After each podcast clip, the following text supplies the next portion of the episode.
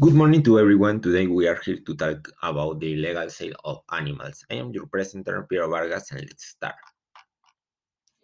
In the absence of the control, the voracity of man has awakened the species the animals to match. The best-selling animals, according to the BBC, will be the following. The sharks. It suffers persecutions in above oceans for its thinks that is an agreed demand in countries like China and it's killing its populations. The price of $100 per kilo of the shark fin makes it very attractive to the smuggler market.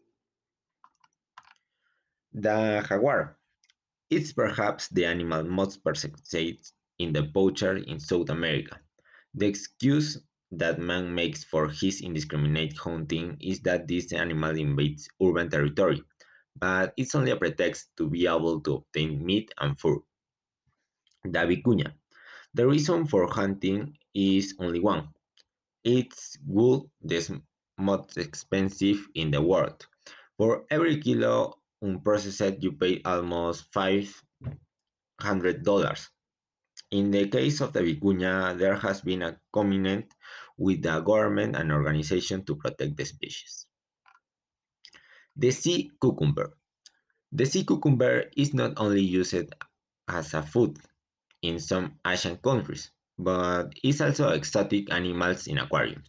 In Mexico, there is a clear ban on fishing for this animal without of the government permit.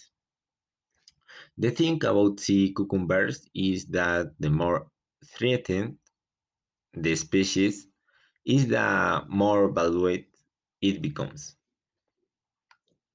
In conclusion, these are just a few of the various cases of the animals that need protection, that they need the authorities, people, and all of us to do part to be able to preserve the species and that these crimes or illegal acts against them are not committed.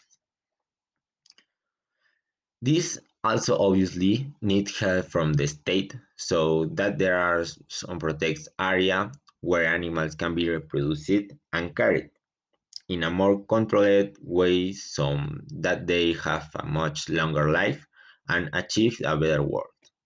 Thank you.